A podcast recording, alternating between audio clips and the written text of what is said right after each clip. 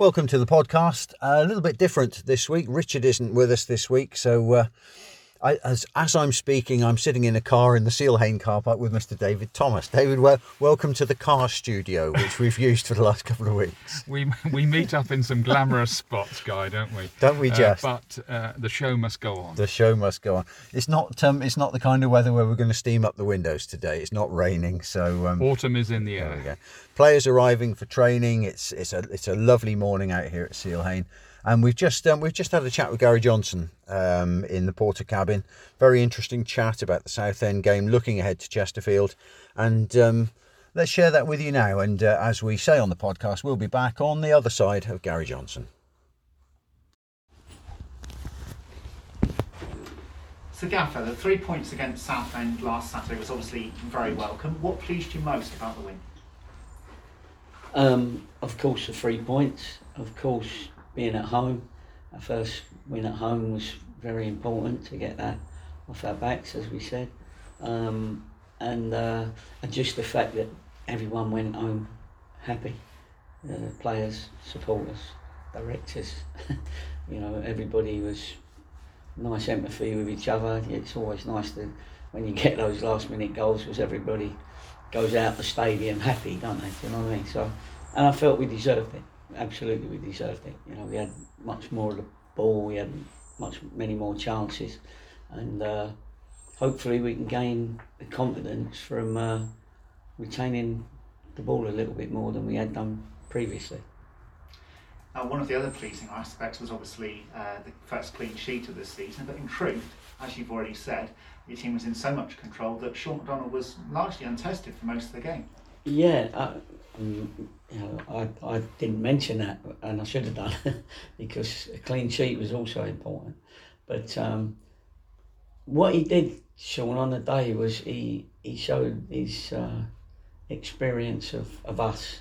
You know, he, he obviously, I think he said in your interview that um, with him that he, he knows the words we use, he knows the language, he knows the you know the the team empathy stuff. Um, uh, and and so that was good. So it wasn't as if we brought in somebody brand new and didn't have a clue who people were or what they could do or what they couldn't do. So that was important that we made that decision. It could have been an awkward one, of course, but um, I trust in uh, Shaun um, as I always have done, and. Uh, it just means we've got three goalkeepers to choose from now in, instead of just two. But as he said himself, Shaun, that the competition always is good because it does improve everybody. Um, and then as a manager, you've got to manage it. You know, you've got to um, manage their expectations, their first team. They want first team games, all that sort of stuff. But um, I think most people know the rules as to how we pick teams. And with your team being on top for, like you've already said, the, the majority of the game, um, chances came and went. Eventually, Connor came up just in the nick of time to turn one point into three. Are you looking forward to, with the confidence that that win has breed, that um, maybe there'll be some goals a little bit earlier in the game to make you relax a little bit more on the touchline? I don't mind when they come as long as we, you know, we uh, we get more than them. But um, we got a tough game this weekend. Of course, we have. You know, Chesterfield have uh, got a few players that I know that I've worked with already. So once again, you know, I know sort of quite a few of the opposition team. Um, but we've got to go there with that confidence, and we've got to go there with uh, our game. And uh, you're gonna have to cope with the game of a team that hasn't lost yet. They've had a good start and uh, are one of the favourites to, to win the league this year. But um, I think we're, you know, we we're looking forward to it. We are looking forward to it, and uh, we'll see how it all pans out. Now, in stoppage time, you brought on Ali Omar uh, in it to help secure those three points. And despite only being on the pitch for a couple of minutes, he won an important header. And fellow sub Alex Aldo also put in a, a crucial challenge uh, in the final passage of play. That must be very pleasing because it's a squad game and you want your subs to make an impact, don't you? We do, uh, and unfortunately, if you're only on for a minute, you can't make that much of an impact. But what you got to do when it comes to you is do your job.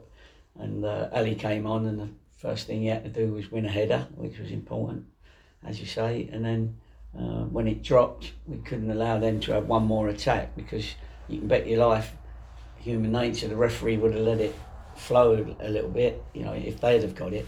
And then Alex made a, a great tackle, and, and that's, you know, subs have to be in the game in their heads all through the game uh, so that when they come on, they're not guessing as to what's happening. So, you know, those two did well. They proved to me um, that they were ready mentally uh, to, to get into that game.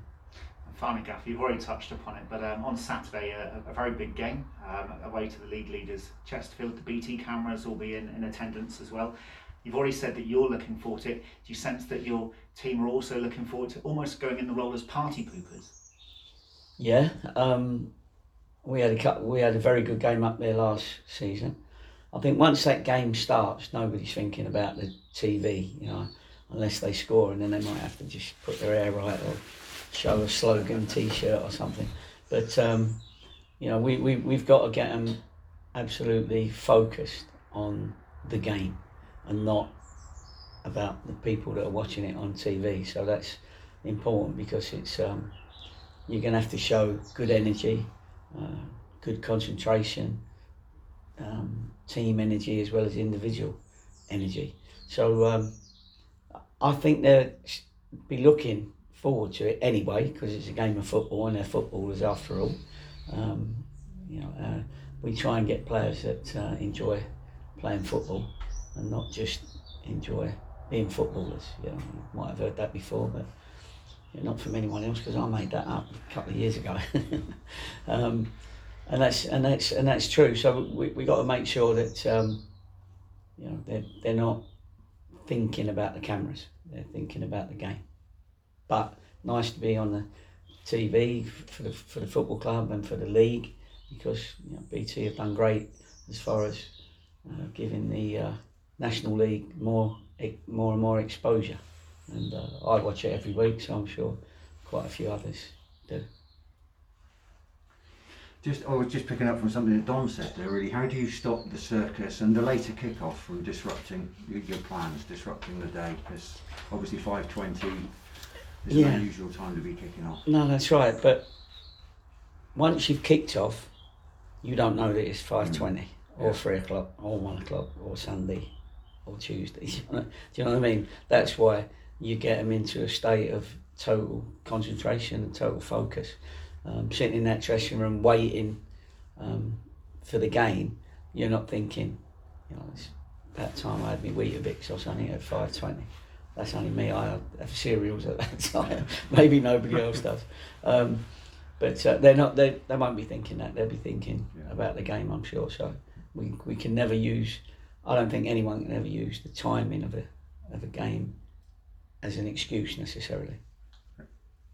Presumably, as well, as well, the fact that we're playing Chesterfield, one of the, in quotes, favourites and big teams, would help to concentrate them. In other words, it's not like we're playing, with all due respect, Kings Lynn or somebody like that. be careful there. No, I know, but but Don't you know, wind them up, for Christ's. True, yeah.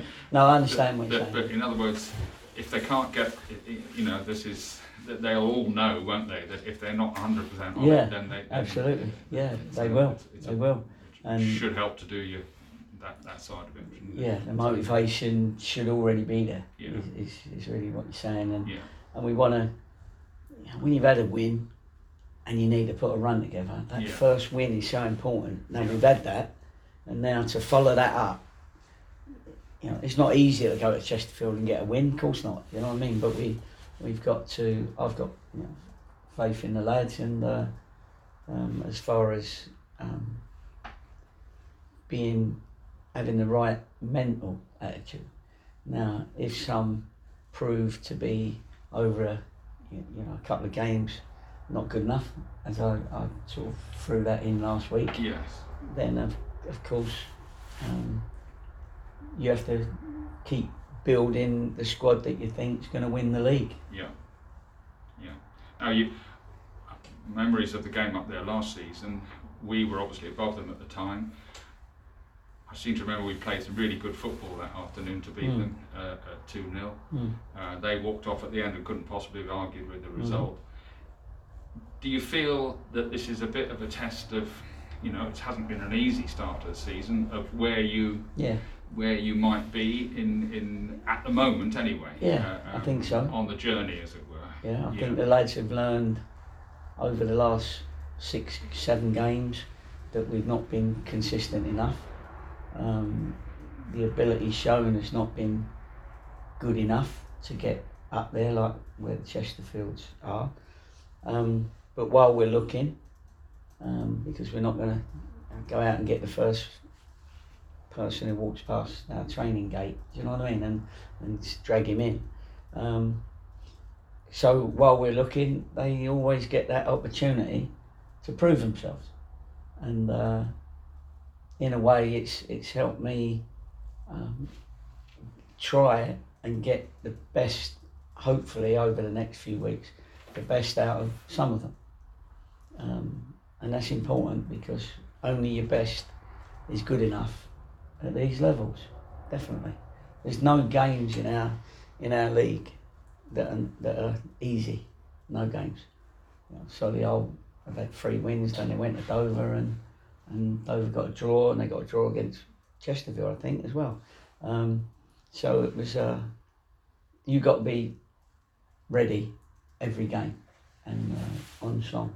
So we'll see which ones have taken that on board and whether they can cope with the, the game that's in my head. You know, we work on the game that's in my head all the time, uh, both physically and mentally, and uh, and you'd hope that some of them are getting better at retaining information,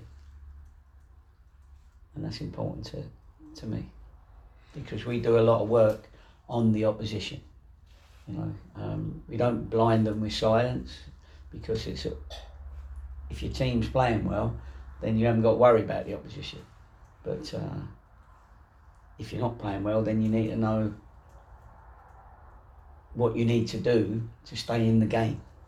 You know what I mean? So, and then wait for it all suddenly to happen because all teams are going to have a, a, a certain part of the game. Um, and so we got to make sure that we don't let them have most of the game. Yeah, You know, we can't go like you just said. We can't go there and uh, watch them play. yeah. yeah. Um, on the injury front, Armani, um, Um, Tom, we shouldn't, you know, uh, this. How are they well. Amar- Armani wasn't far away anyway. No, You know, that wasn't necessarily a, an injury. no. Um, what we don't want to do with Armani is because he works very hard. You know, his yeah, his distance run in games is phenomenal. yeah, and his high speed runs is always phenomenal. So, um, so we always ask him now, "How are you? You know, are you okay?" When he's out there, you know, and and sometimes he go, "Yeah, I'm fine," or I just feel something a little bit, and then you know we we then save him right. and, and, and take him off. So we needed to uh, rest him the last game, but um, he, uh, he, he he could very well be available for Saturday. And Tom, uh, Lapslie. Uh, Yeah, Tom's not a million miles away No, either, no. so we'll assess him over the next okay, couple of days. Yeah. Um, Fine. yeah, so the, the more you know, more players we get fit, the merrier. I- Right. I'd rather have a Yeah. hassle picking the team and the subs than uh, not having enough. No, no. And um, any more update on Jake? Is he uh, taking? Jake's full time training now. Jake's doing everything that he needs to do. So it's just uh, you know getting a little bit of fitness into him, but uh, Good. He's, so uh, he's had a bit of a bit of a verdict and a, and a, yeah, a- yeah, yeah, yeah. a Um, bill of not well yeah, Sorry, he- you he- said, no, he has. He's had. He's had of um, what do they call it? clean bill of Clean health. bill of health. Yeah. Yeah, and uh, you know he's, he's anyway. Yeah. He's happy now. He's training now, and everything's uh, Fine. back to normal. If you can put normal and Jake in the same sentence. Thank you. All right. Um, Is that right? Yeah, can I ask you one too, Gary? Um, Yeah. Do, do you feel the uh, penny started to drop with one or two after the Southend? Um, So back in uh, back in the car park, interesting chat with Gary this morning. He obviously got some of the reaction that he was looking for in the Southend game, didn't he? Yeah, I, I think uh, where it was is that United couldn't beat Grimsby because they're a bit better. They could beat Southend because they're not quite as good as Grimsby, um, and uh, uh, they duly beat them. And Yeah. of course, nobody's trying to underestimate how im- damn important it was to get that first Yeah. home win. Um, United had never lost their first four home league league games before, and nobody wanted that that tag. Um, so, uh, uh, job done. Gary was quite right. They deserved to win, which, did. Which was a, which was a, a, a plus. And of course, it's always better to get one in the la- the winner in the last minute than the first yeah. minute, isn't it? And um, uh, uh, it, it was a quite an eventful day. The return of Shaun MacDonald, of course Yeah. uh, which Gary talked about in his in his chat. Um, uh, In- great interesting. to see him back. Yeah, interesting what he says about the fact that Shaun is, is just used to the players, and the players are used to Shaun. They know, you know, they know what he sounds like. I mean, see, Gary said this a couple of times. He knows the words we use. He knows the language we use. He, you know, it's just a familiarity sometimes that helps, isn't it? Yeah, and I, and I think you also have to factor in the the the, the, the fact uh, that he's been playing behind a new defence. All right, it's not been completely new because you still had Ben Wynter and Dean Moxey and Joe Lewis from last season, but you've had Ali Omar, a young centre half, new into the club, trying to make his way, etc., etc., etc., and you've had a new goalkeeper, Mark Halstead, behind Yeah. behind them, and one or two things. uh, Very often, uh, um, Ali Omar and Joe Lewis out in the middle of the pitch on the halfway line. They're both big, tall, strapping lads, Yeah. winning their headers, and everybody thinks, yeah, okay, they'll do. Games are decided in the two penalty areas, and I think we all know that United were not winning enough balls and not dealing with enough balls in their own penalty area, and that's been leading to goals. And I, it wasn't just the recall of Shaun MacDonald that was hmm. significant was that he put MacDonald behind a new back three of three people he knew. Yeah. And uh, you and I have, uh, over the last three years, know how popular Shaun MacDonald and his great mate Kyle Cameron, Yeah, the likely yeah. lads, have been in the United dressing room, heart and soul of the dressing room over the last three years. And um, uh, so Shaun is the type of guy that all the other players, the survivors from last season and over the last few years, would have seen him, beg pardon, come through the door. Yeah. Same old Shaun, smile on his face, few- Always, few, yeah, cracks and yeah. jokes, that Geordie accent, and would have probably have gone, nice to see him back. And that isn't that isn't a reflection on Mark Halstead or Marcin Brzezowski. It's just that familiarity. Yeah. You know, didn't breed contempt. Uh, uh, in fact, far from it. And kudos as well to the podcast listener who told me with absolute certainty before um, Saturday's game that Shaun MacDonald was going to play in it. Uh, how he knew, I don't know. Well, But, uh, th- there you was go. a bit of background to it because um, he had met up with everybody at Notts County a few weeks ago. Yeah. Um, now, uh, uh, whether that was to meet everybody or whether that was popped down to, to Notts County to watch his mate play. Uh, and of course, he's had you know he's had decent trials at various clubs, and I, I- I've been keeping in touch with him while he's been away. Yeah. Uh, and uh, he, he's he's he's been really disappointed and frustrated that he hasn't managed to get a, a contract somewhere. And I think we all know he's he's a good goalkeeper. He's a good keeper. You know, He's it's he's just that in the keeper. end, Yeah. uh, he his last game was that four-one defeat at Maidenhead, Mm. and very often, as we've seen even this season, goalkeepers get blamed for an awful lot of stuff that Yeah. happens in front of them. And Gary Johnson made the point, very stressed it, that Mark Halstead had picked up some quite a lot of criticism this season, when it wasn't his. You know, it's Yeah. not just down to him. Um, you know, when, when things don't go right in that penalty area, the goalies usually end up getting it, don't they? Mm. They do. And um, uh, uh, so, anyway, all good. A clean sheet, very important. Uh, and, Late goal. When it, it, going into the 90th minute at nil nil, when we'd had a, a, an encouraging performance, I'll confess that I was sat, sitting there thinking, I'd take this now. yeah, a nil, a scruffy nil nil with a good, sound, solid performance, which ticked a lot of Gary's boxes. I'd have taken that, and then of course Connor comes up with uh, with the Gary time goal. Yeah, and a very good build up, by the way. Lovely between and a lovely cross from and a great Moxey. cross from Dean Yeah, Moxey. yeah. Uh, um, so no, there were there were lots of, of little things that were pluses against Southend. Another one I thought, you know, when you look at it, you had that new back three. Wynter and Moxey are essentially fullbacks, let's Yeah, face it, rather yeah. than centre backs, although they're both can do a job there. And then you had two very young wing backs, Keelan O'Connell on the left and Shiori Yeah, Johnson on yeah. the right. And that's quite a big ask of those two youngsters to get. And we all know, one or two of us have known what the old, think back to the Gibbs and Gurney days, Yeah. and, ha- and even We further back, wing back at Nicol don't and we? Kelly. We know a wing back, and we know how important that that formation, that three-five-two formation, or whatever combination in midfield you want to put it, lives or dies on the wing backs. Yeah. If they don't do their jobs, you end up in terrible trouble.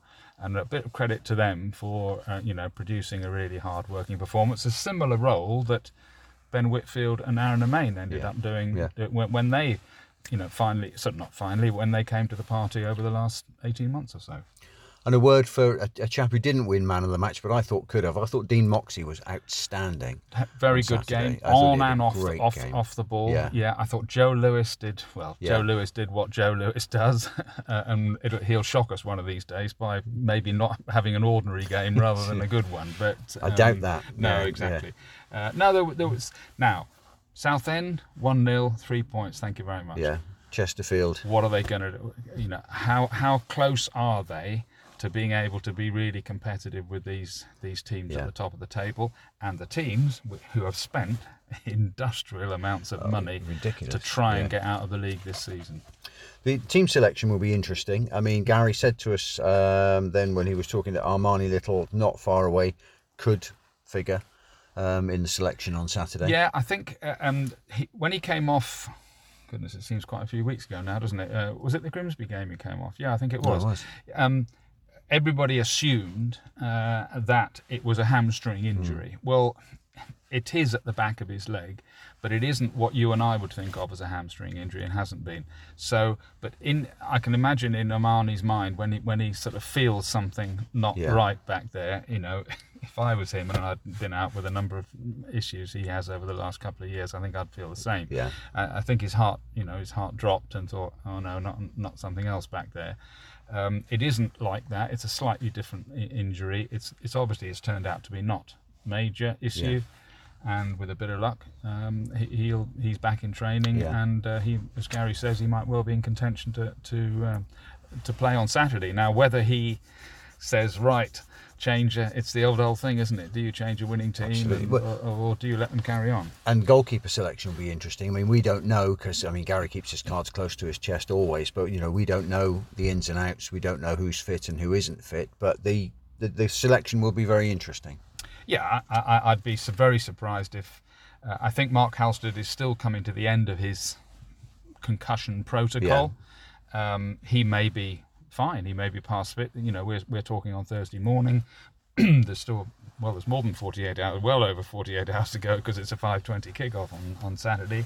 Uh, he may well get a clean bill of health, and yeah, you're fine to carry on. I would have thought uh, that he'll go with Shaun MacDonald Yeah. again in goal.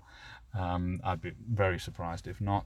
Um, yeah, uh, elsewhere, uh, Klaidi Lolos came in for Dan Holman up front.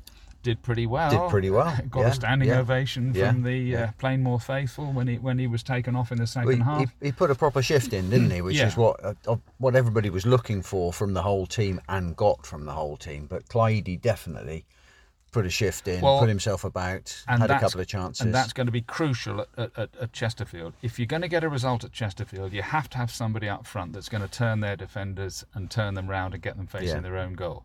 Now, Dan Holman is reasonably quick. He's quicker than he actually looks. But Klaidi Lolos is 20, whatever he is, Yeah. 22, 23. He's he's quicker. isn't He's quicker Yeah, than, yeah. than them. And United, you know, when they're under pressure, which they will be on, Mm. on Saturday, are going to need the option of that ball over the top and somebody getting after it.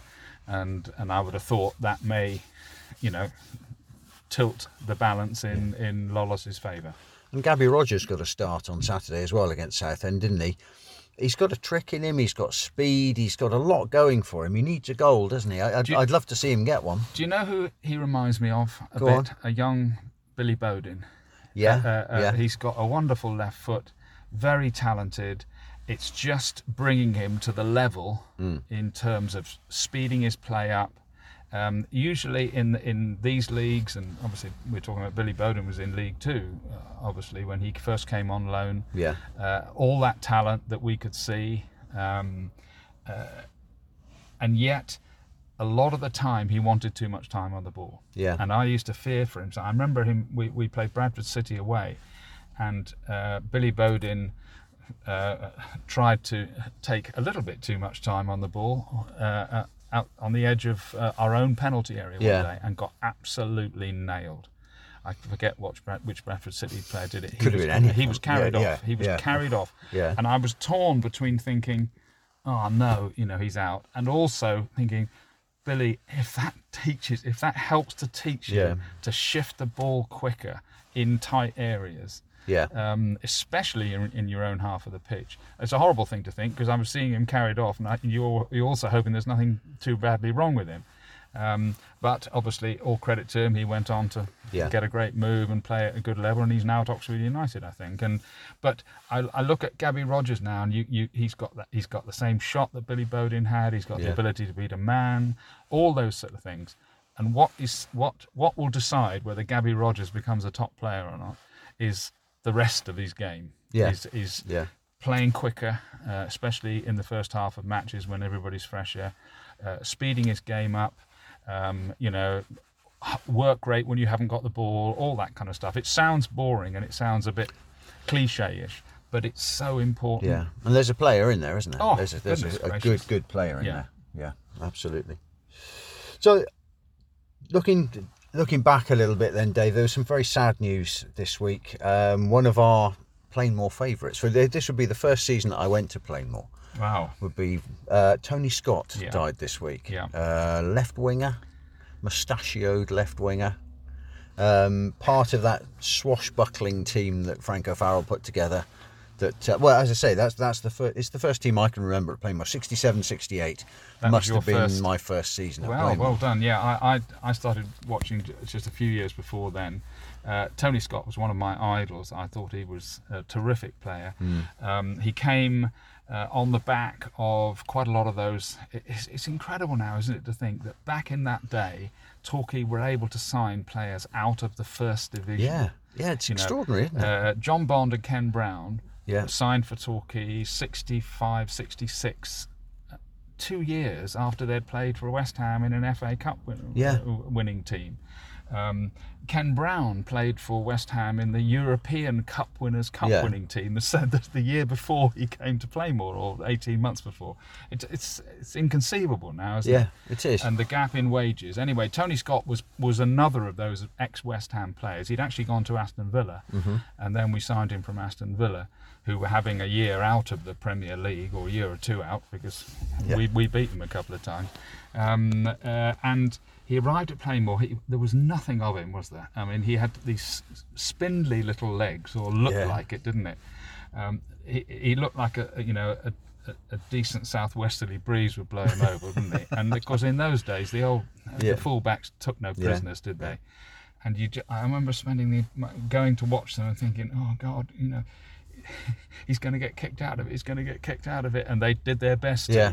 And he, had, but of course, he was a very, very good player. Yeah. And he had this wonderful ability, which I'm sure all who saw him will remember, to cross the ball with the outside of his right foot. He used Right, to run at yeah, fullbacks, yeah. threaten to go past them. Um, and then suddenly, just when they were expecting a left foot cross or to him to go Yeah. on the outside, he would hit the ball with the outside of his right foot. And I, I was chatting to, to John Rudge this week um, about Tony, Yeah. and uh, who who arrived mm, towards the end of Tony's time, 69, 70. Mm-hmm. Um, and uh, Robin Stubbs and Alan Welsh were the ones who benefited before Yeah. he arrived. And, and John was saying that, that, we realised after a while that at least one of us had to make a run to the near, an early run to the Yeah. near post because that's where the ball was going to arrive. And he said we got goal after goal after goal from it because defenders just weren't expecting him to cross it No. with the outside of his right foot, and he was so clever at that. And um, no, he was a very good player, hell of a nice guy. And of course, he he was part of the very frustrating exodus to Bournemouth in sort of Yeah, the early 70s yeah. when John Bond, who played for Torquay, went to Bournemouth as manager. And Ted MacDougall, who went on to a stellar career, obviously, Man United, Norwich, Mm. Yeah. buckets of goals. He credits Tony Scott with launching his career because he said Really? without his crosses at. Bournemouth, he laid on scores of MacDougall's goals. MacDougall got a reputation as one of the best finishers in the country, which he was, and Tony Scott played a big role in that. yeah. yeah, and he's died at the age of 80. He went to live in Australia about 30 years ago. Yeah. Coached for quite a while in this country. Coached for Bond at Man City. Mm-hmm. Went to work in the Middle East. Um, but he died in Australia at the end of last week, aged 80, and um, one of the great ones. A big miss for Torquay United. One of the great ones. Absolutely. Um, and just bit more history as well. I, you you had something you wanted to say before I go off on a, a, a down memory lane on with a story about an ex goal. Um, you had something to say about refereeing in uh, matches that we've had. Well, I, I, I think it's important that, that, especially those of us who moan about referees, probably more than we really should do, that when you get a good one, Yeah. you should you should acknowledge the fact. And I thought I, I thought Gary Parsons wasn't bad against Grimsby. I thought he was one of the better ones. But then Scott Jackson, who's Yeah. from, who's a West from Somerset as well, which helps, turned up and refereed the South Devon game, uh, the South Southend. End game uh, last week, and I thought, what a good job he, he, he did. He was a. It was so refreshing to see a referee who wasn't trying to book his way into control of the match. yeah. He gave the decisions. He talked to the players, Mm-hmm. and I was just chatting to Danny Wright before the today's press conference, and we were agreeing that that that, that it, you felt as if there was another bloke out there with you, Yeah, ra- rather yeah. than a school teacher or a robotish type guy who's going to give a, a sort of a formulaed way of refereeing the game. Yeah. And I think what we've all thought is several times over the last few, you know, weeks and months and years, is that it would just be nice to feel there was a normal guys out there Yeah. refereeing rather Yeah. than uh, you know th- this culture that I, I don't actually think half the time the trouble is the referees themselves i think it's the culture that they're being asked to referee in and we see that at premier league level as well don't we and this this constant thing that as soon as somebody goes down with a reasonably heavy tackle whether it's a foul or not out comes the book Yeah, because of the effect of the tackle. Yeah. Well, uh, you know, and there was a couple of heavy tackles on, on Saturday against Southend. He made the decision, you pulled a player over, had a word, Yeah. you know, free kick, carry on. Move on. And I, and I just watching that guy, oh, hallelujah! Isn't isn't that refreshing? He hadn't lost control of the No, game. you and, Um, and you hardly noticed him, which is the, is the hallmark of a decent well, ref, isn't it? We always say that, Yeah, don't we? yeah. Uh, and um, he did book a couple in the end, but Mm-hmm. uh, you know, not not over the top or anything like that. So, well done, Scott Jackson. I, uh, you, you, as we both know, the assessors sit quite close to the press box at Yeah. And I, I, I looked around and I, I did think I'd love to see your marks because I hope you mark him uh, Yeah. high, and I hope he gets on on the basis of, the, of that performance. Uh, and let's hope we get him again, apart from we'll- else. we'll have him another time.